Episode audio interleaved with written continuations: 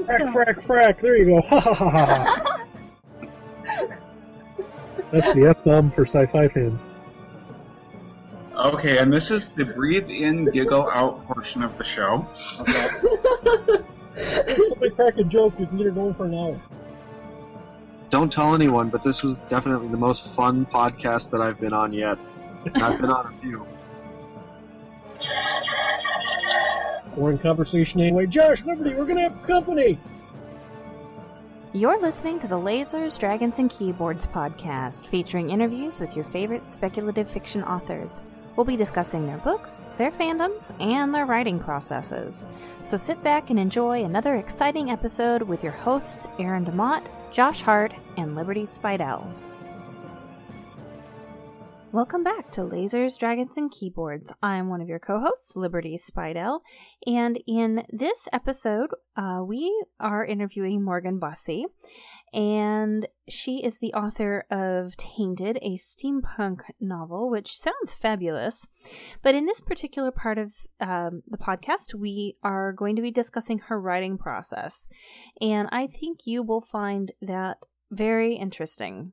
Some of the things that she's had to Google are rather unique, and I think you will get a kick out of them. We really don't go down too many rabbit trails in this particular episode, which is a little surprising for us. Uh, but hey, we managed to stay on track, and uh, that's a little bit unusual. But I think you will find that Morgan's writing process is interesting, and uh, I think you'll probably gain some insights. I know I did.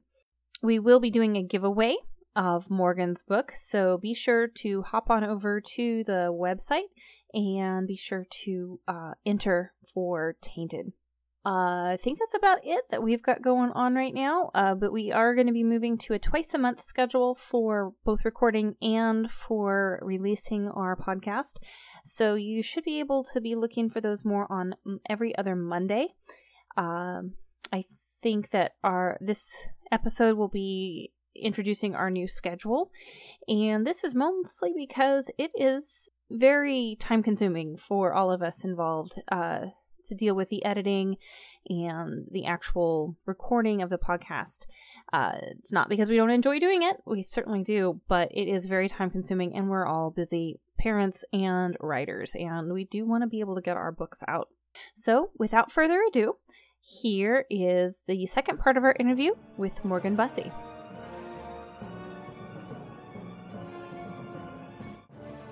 Okay, well, welcome back to Lasers, Dragons, and Keyboards. We're here with Morgan L. Busse, and she is discussing her writing process today with us.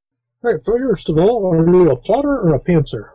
I am a plotter. The thought of um, doing it fly by the seat of my pants scares me to death. There is no way I could do that.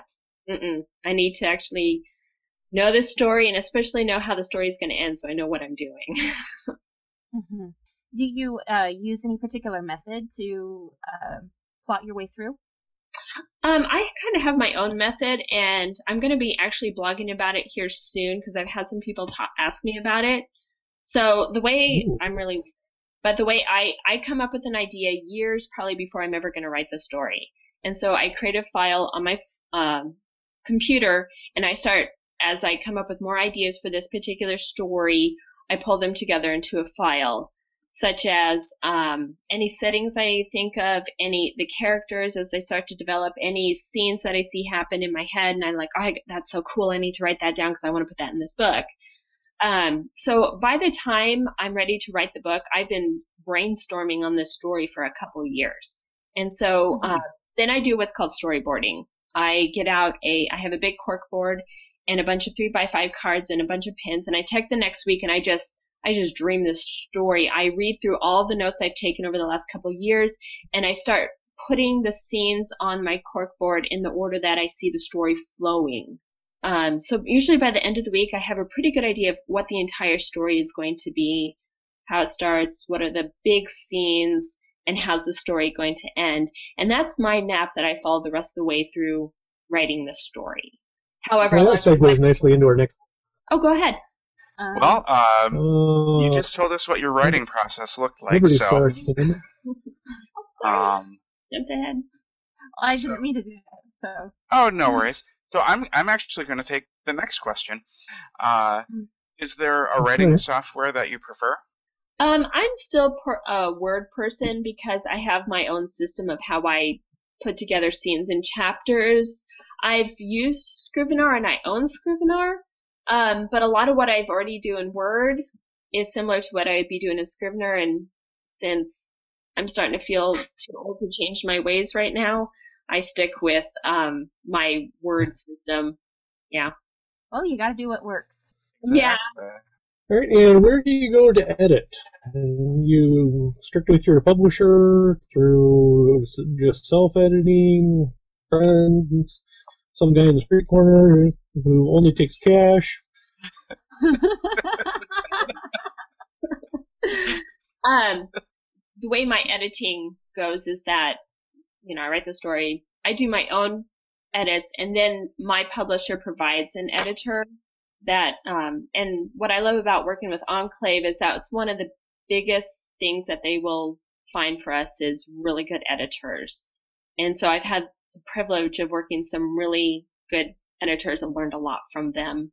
And, um, and then I also have some critique slash beta readers who help me fine tune the story as well.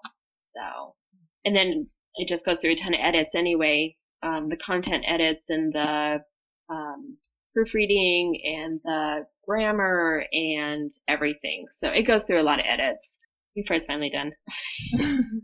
Josh? And what uh, snacks or beverages are must-haves when you sit down to write? Um, I usually have tea or coffee. Most of the time, tea. I drink a lot of tea. Um, I don't eat anything because if I ate while I wrote, I would be really big. I'll sit there and I'll start, you know, you know, you're sitting here thinking, and I'll just keep going like this, and I'm like, oh, this is not good for me. So I drink tea instead. If I really need to chew on something, I keep gum around and I chew on gum, which is not good for my job, but. Well. You have a favorite flavor? no, um, following back to the answer, following back to your answer to who your favorite captain was, shouldn't you prefer Rock Raktajino? I, if I really need a hit, I definitely will. If I could find out where whoever made those, I would do that. All right. You can probably get a recipe So off the internet. Probably. I should go look it up. Do you have a favorite kind of tea? 'Cause I'm Um, a tea drinker myself, so. all sorts of tea. I could name all sorts. Right now, I'm enjoying a green tea with a hint of lemon in it. Mhm. I love all sorts of black teas. I just came back from Seattle, Washington, so if you ever make it to Pike's Market, they have a special, they have market spiced tea, which you only can get there and it's so good. It's like drinking a hot tamale black tea. It's really spicy and Hmm. um, I don't know how to I'm describe gonna it. have to go there when I ha- I have to go to Seattle in two years, so I'll have to remember to go there. They also have a great huckleberry black tea that I love. I love Earl Grey, and actually, um, this name Stephen Gray from my book came from my love of Earl Grey tea. So, Ah, okay. uh, and then I love all sorts of herb teas, and I, if you were to look at my cupboard right now, I probably have eight to ten, ten different boxes of teas. That sounds about like my tea cupboard too. Yeah, I drink a lot of tea. I've got like two. Yeah, we're kind of bare right now. My wife drinks a lot of tea. I think we only have like four. Oh, I think I've got So, black tea and green tea. so Morgan, what is the weirdest thing you've ever had to Google ever? Um, well, um, I'm trying, you know, sometimes as a writer, you Google things and you really hope that whoever's watching you knows you're a writer, you know? Can this, can this possibly top the, going downtown to look at the corpses in the window is what I want to know. yeah, that one, or, um, the one time I had to write on how to make a bomb. And I wanted to find out, you know, in the to make a bomb, and I'm like, oh man, this is so bad. Um, so some of the weirdest things, um, I, cause even though I, I grew up in Montana, and I'm sure I could ask a relative what snake tastes like, cause a lot of my relatives eat all sorts of stuff. Um, but I've never personally eaten snake, so I researched what snake tastes like. Uh-huh.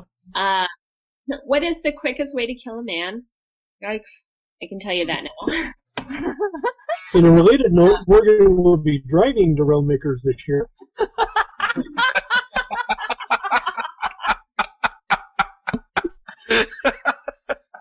Yeah, I'm on the no-fly zone. Whatever it is. oh, and then um, Victorian cuss words. So that was fun. Ooh. That's a fun they're one. in there, but you wouldn't know. So Hmm. it's I always find the evolution of cussing interesting, and it drives me nuts when I read books that have mod are modern cuss words in them, and I feel Mhm. like the person didn't take the time to actually figure out where cuss words come from and what their worlds would actually be. So Mm. Mhm. Yeah, I'm reading uh, Raymond Chandler right now, and the swearing in it. I mean, there's a little bit of familiarity because it's only what 60 years old. There's there's still stuff in there that I'm going, really? That's a swear word? Oh Mhm. yeah, some of the yeah, um, some of the stuff that we use now was not a swear word then, and then some of the stuff that was totally a swear word then, you'd be like, what? You know. Mhm. And then also, um, I love it when, like in fantasies or science fiction and stuff, when you build your world, what would a person use? You know, Yeah. when they're just lazy and put in our cuss words, I'm like, what did they do? Travel Yeah. to uh, 20th century America and listen to contractors and then go back? You know?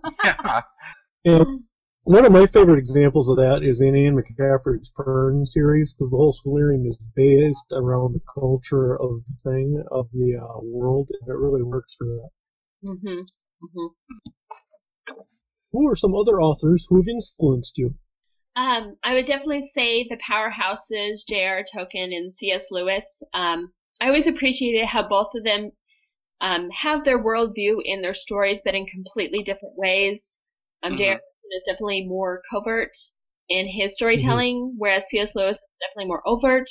But they both um, were masters at what they did with their stories and their worldviews. Um, also, one of the very first fantasy series that I read outside of them growing up was um, Terry Brooks' Shannara series, his older stuff. I I really loved his the worlds he built and the the concepts he had and stuff in his books. Um, so that was definitely another influence.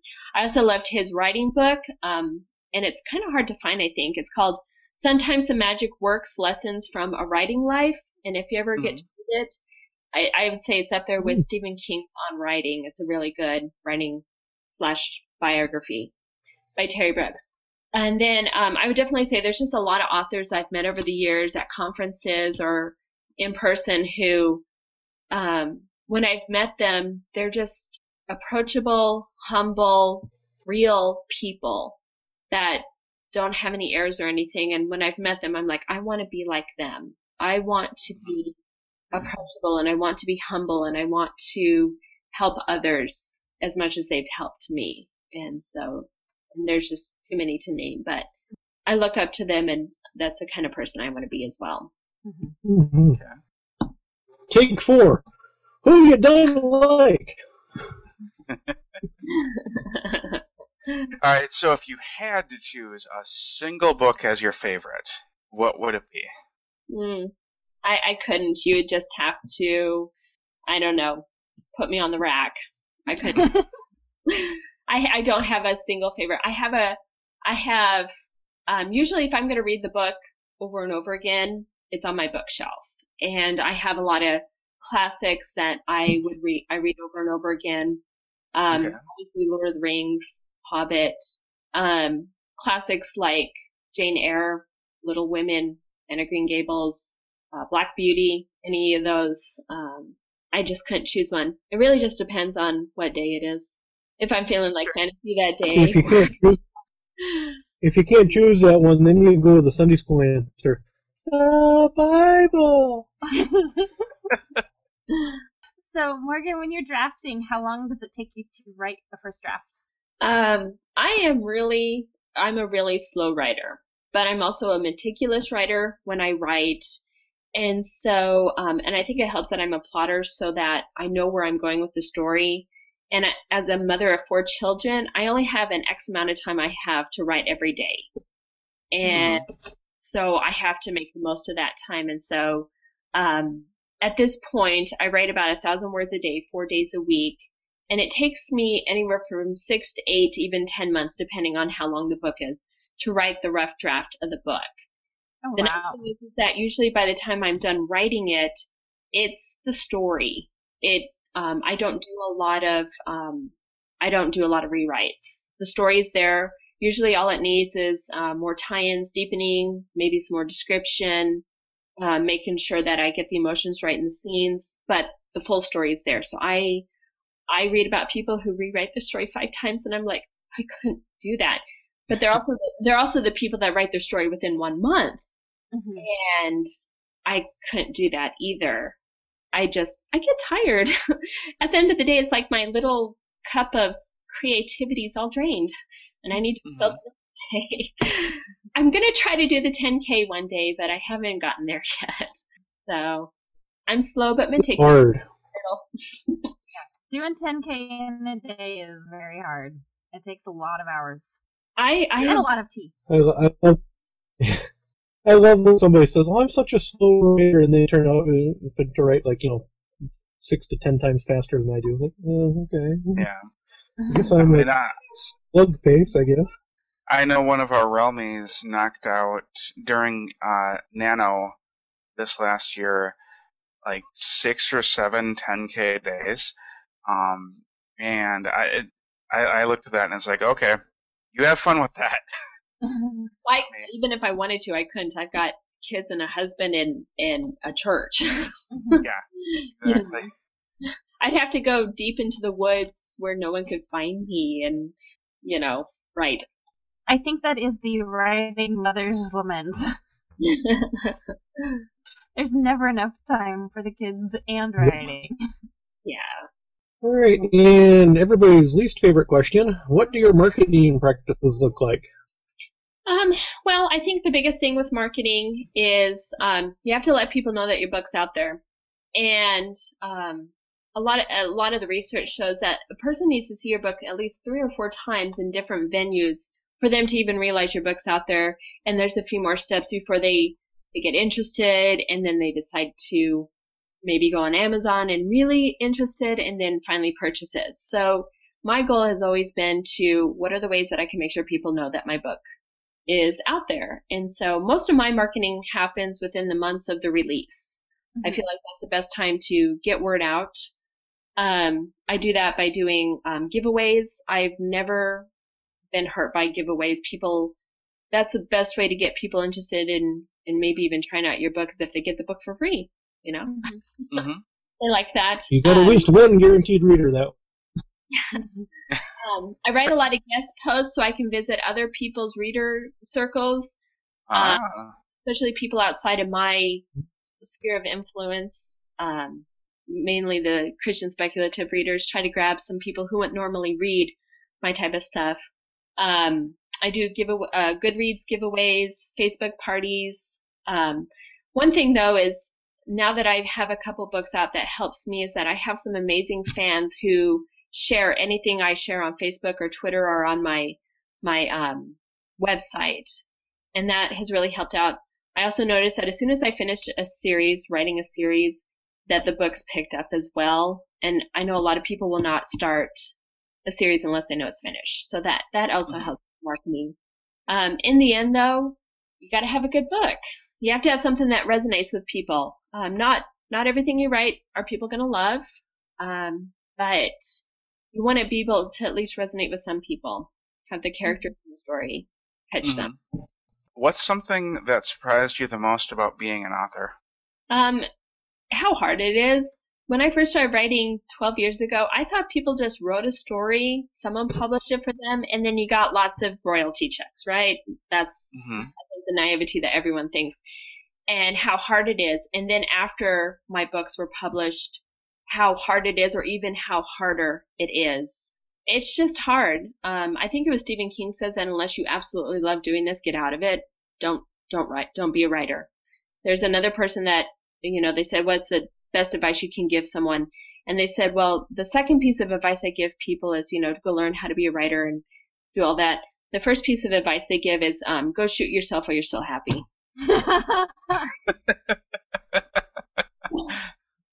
no, um, Okay then. it's so all of you that are wanting to be writers, don't. Run away! Run away! it's hard. You pour your heart and soul into a story, and then it's one of the few professions where the entire world gets to critique you, and it's hard. And a lot of times you don't have a lot to show for it. That's why. Once that, nobody cares. Yeah. That's why early on I had to find a different reason to write than just to make a living. Um, as I tell people, I write from my heart and my soul, and then I share that with the world. Some people don't like what I write, and that's fine, but I have quite a few people who have resonated with the heart that I've shared in my books, and that's when I know it's worth it. When I've had people say, um, like a young woman who said, I read about um, the word and how it helped Rowan, and this is from my fantasy series, and she said, I was having a really hard day, and that helped me remember God was with me too.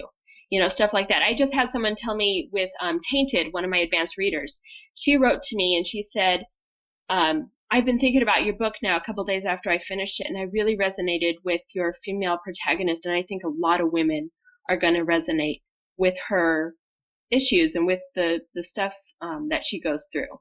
You know, obviously not all of us have problems when our emotions get out of control, but um, we have father-daughter issues. We have, um, we think we're tainted. We think we're monsters and that we're beyond being accepted and loved. So, So I think you sort of covered it, but maybe a.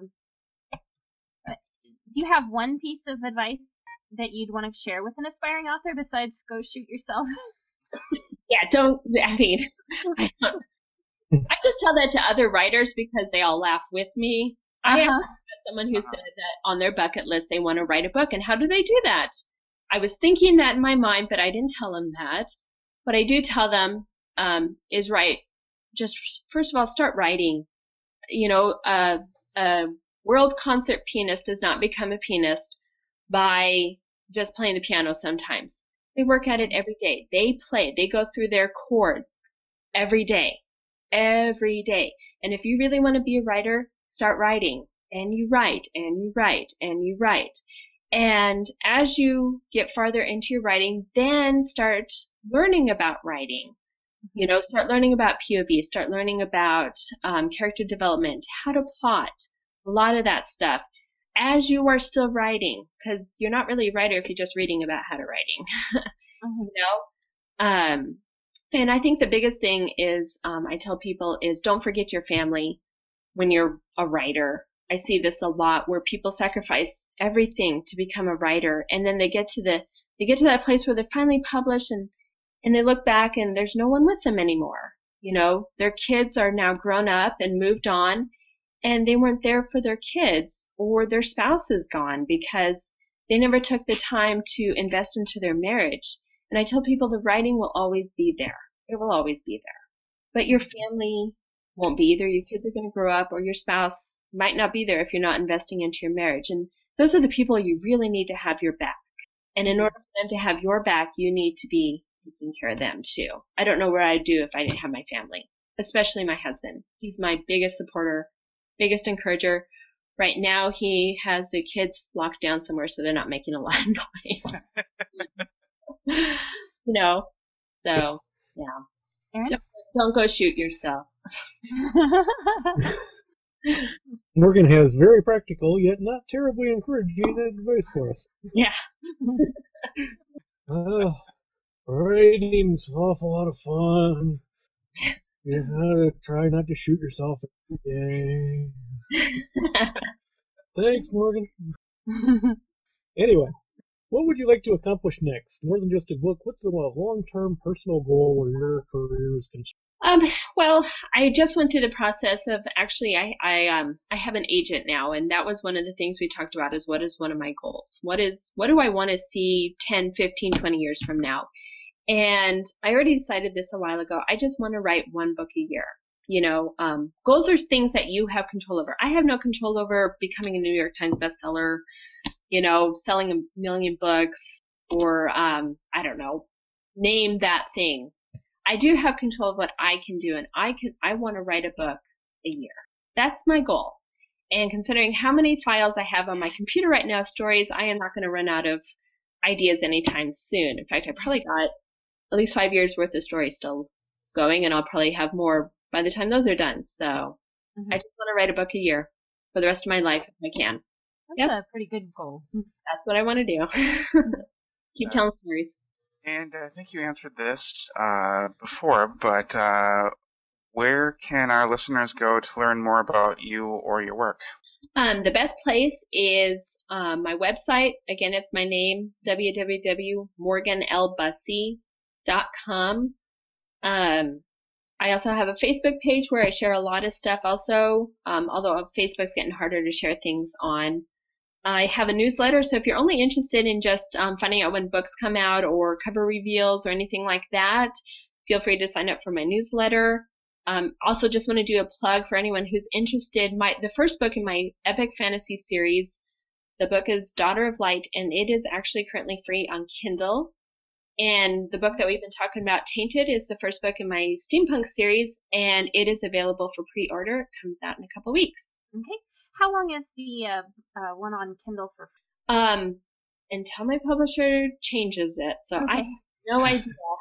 if it was just a KDP selecting for five days, I wanted to make sure. That, oh but. no, nope, nope. Um, so yeah, it kind of took us by surprise. Um, Amazon has this thing that if they see it free other places, they'll make it free on Amazon. And my um, my publisher was trying something out and Amazon discovered it was free somewhere else and decided to make it free, and we haven't changed it since then. I don't know when that'll happen or if it'll happen. Mm-hmm. So okay, well, great. Well, thank you for joining us on the podcast tonight, Morgan. It was a real treat to have you. And thank you for inviting me. Mm-hmm. I had a lot of fun hanging out with you guys tonight. Well, thank you, and good luck with uh, Tainted's release. Thank you. This has been another episode of Lasers, Dragons, and Keyboards. Have a question or comment? Email us at lasersdragonskeyboards at gmail.com. Our music is Flight of the Beast, Loop 1 by Jonathan Gear. Lasers, Dragons, and Keyboards is copyrighted under a Creative Commons Attribution, Non-Commercial, No Derivatives license. This means if you're not for profit and you want to quote us, please be sure that you cite us. If you are for profit, please get our permission first. You can find us at lasersdragonsandkeyboards.wordpress.com for detailed show notes, as well as on facebook.com. Thanks for listening, and we hope to see you next time. So long, and thanks for all the fish.